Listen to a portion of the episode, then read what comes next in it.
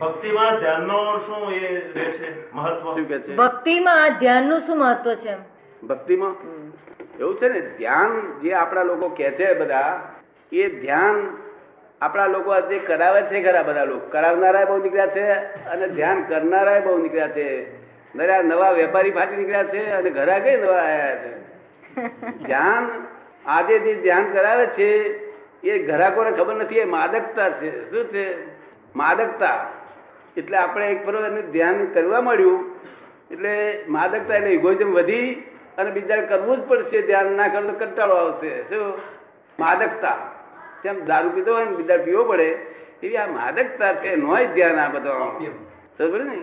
ધ્યાન તો એની મેરેજ ઊભું થાય એમ નામ ધ્યાન કહેવાય. જો ધ્યાનની વાત તમે પૂરેપૂરા ચાર પ્રકારનું ધ્યાન છે, તે આ ગજ્જર નામાં અક્કલ નથી. એમ બોલ્યું એટલે ગજ્જરની ધ્યાન ફરી જાય. રૌદ્ર ધ્યાન ઉભું થઈ જાય. શું થઈ જાય? ને? ક્રોધ એ રૌદ્ર ધ્યાન છે. એ રૌદ્ર તીકડે ધ્યાન થાય જ રૌદ્ર ધ્યાન. અને ધ્યાનનું ફળ નરગતિ છે. શું છે? રૌદ્ર ધ્યાનનું ફળ. આપણે બરાબર ને? એટલે બધું ભેગું થાય તારે. આ એક જ શબ્દથી નહીં. બધું કેટલું બધું ભેગું થાય મિક્સર થાય તારે. હવે બીજું ધ્યાન. તમને છતાં એક ફરો. ઘરમાંથી કંઈક ઓફ થઈ ગયું. અને એવું થયું નિરાધાર જેવું લાગે તે તમારા મનમાં એમ થાય કે અમારું શું થશે? એ શું થશે એ ધ્યાન એ આર્ત ધ્યાન કહેવાય. તો દુઃખદાયી પરિણામ. કોઈ કોઈ કોઈનો આર્ત. નથી આમાં. પોતાનો દુઃખદાયી પરિણામ. કે હવે શું થશે?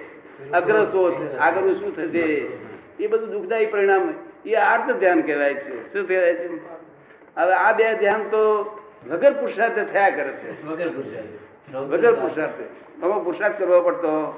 નથી હવે બીજા બે ધ્યાન રહ્યા. તેમાં પુરુષાર્થની જરૂર છે કે ધર્મ ધ્યાન. ધર્મ ધ્યાન. હવે ધર્મ ધ્યાનમાં પુરુષાર્થ કેવી રીતે કરવો? તારે મારે કહેવું પડે છે કે તમને એમ કહ્યું કે આ ગજ્જરે આ નલાયક છે અક્કલ વગેરે છે. એટલે તમને જે પરિણામ તમારું બદલાયું તે તમને જ્ઞાન હાજર રહેવું જોઈએ કે આ જે બોલ્યા એ મારા કર્મનો ઉદય છે. શું બોલવું હાજર કર્મ નો કર્મનો ઉદય. મારા કર્મનો ઉદય છે. આ ભાઈ બોલ્યા તો નિમિત્ત છે. એટલું જો જ્ઞાન હાજર રહે તો તમે એને નિમિત્ત માનો. તો તમારું ધર્મ ધ્યાન થયું કહેવાય. શું થાય? અને તમે નિમિત્તને બચકો ભરો તો તમારું રોજ ધ્યાન. નિમિત્તે બચકો ભરે ખરા? હા? ના ભરવા જોઈએ. શું કહે ના ભરવા જોઈએ. હા તમે મેં તમને કહ્યું અને તમે ગુસ્સે થઈને મારી પર એ કરો. જે બોલો એ બધું બચકા ભર્યા કહેવાય. શું કહ્યું? મેં તો તમને એક તમારા કર્મથી મુક્ત થાવ છો કરી રીતે. આ મેં જે બોધ્યું તે તો બહુ ભોગવીશ રહે પણ અત્યારે તો મેં બોધ્યું તમારે તમારે તમારા કર્મથી મુક્ત થયા. તો કહ્યું ને? તારે હું નાનો હતો નિમિત્તને બચકા ભરવા એનો શું અર્થ કે અહીં એક કોઈ શેઠ છે તે કૂતરું રમાડતા હોય બહુ સરસ ભાઈ શેઠ. તે મોડું અહીં આગળ હોય ને રમાડ મારી કરે.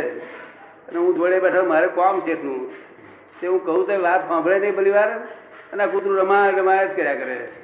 તો એટલે પૂછડું મારા બળી હતું ને કચડી નહીં. શેઠે ખબર લીધું. જો આ કૂતરાને ખબર નથી આ કોણે માર્યું? અને કોને બધું ખબર તો આનું નામ નિમિત્તને બચકા ભરવા શું કહ્યું? એવો માણસો નિમિત્તને બચકા ભરતા છે? આ બધા નિમિત્તને જ બચકા ભરી રહ્યા છે.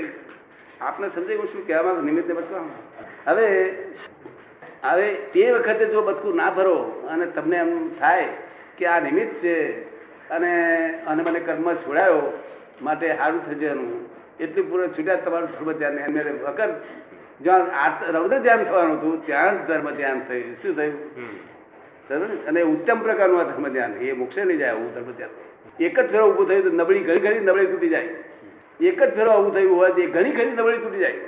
આપણે સમજમાં આવે છે? ઘણી ઘણી નબળી ઉતરી જાય. શું?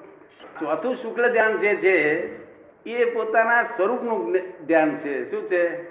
સ્વરૂપનું. એટલે પોતે કોણ? ધ્યેય શું? પોતાનો ધ્યેય મોક્ષ. સમજો ને એટલે પોતાનો ધ્યેય શુદ્ધાત્મા. હું શુદ્ધાત્મા છું એ ધ્યેય પોતે કોણ? પોતે આ જે આ છે. એટલે ધ્યાતા. પોતે ધ્યાતા. ધ્યેય નક્કી કરવું પડે. એમાંથી ધ્યાન ઉત્પન્ન જ થયા કરે. શું તમારે ધ્યેય તરફ ધ્યાન રાખવાનું? તમારે ધ્યાન તરફ ધ્યાન નહીં રાખવાનું. આપણે તમે અહીંથી નક્કી કરો કે આજ રાત્રે મારે મુંબઈ જવું છે, એટલે ધ્યેય તમે નક્કી કર્યો એટલે તમને આખો દાડો મેં ધ્યાન રહ્યા જ કરે મુંબઈ જવું છે, મુંબઈ જવું. રહે ના રહે? એ ધ્યાન કહેવાય, એને નામ ધ્યાન કહેવાય. આ ધ્યાન ન આ તો બધી બાધકતાઓ છે. મારી નાખ્યા લોકોને. એક ભાઈ તો ગાડી છે મારી પાસે આવી હતી, કેટલી ભરેલી મેં બેન, ક્યાં ગઈ હતી? આવું ગાળ પર આવી ગયું. કારણ કે હું માદકતા શીખી, ગમે તે હોય, પણ માદકતા શીખી લાવી, બેન. પણ હવે જાણતા નથી એટલે શું થાય? લોકો ફસાઈ જાય છે બિચારા. કંઈક બધા ડોક્ટર બતાડશે. આ જે બને છે. એ કરેક્ટ છે કારણ કે એનું પૂર્ણ પ્રાર્થ હોય ત્યાં જ ભેગું થાય. એમ આપણે કેમ ના કહેવાય? એનું પ્રાર્થ છે. આ ભેગા થાય ને ભેગું ના થાય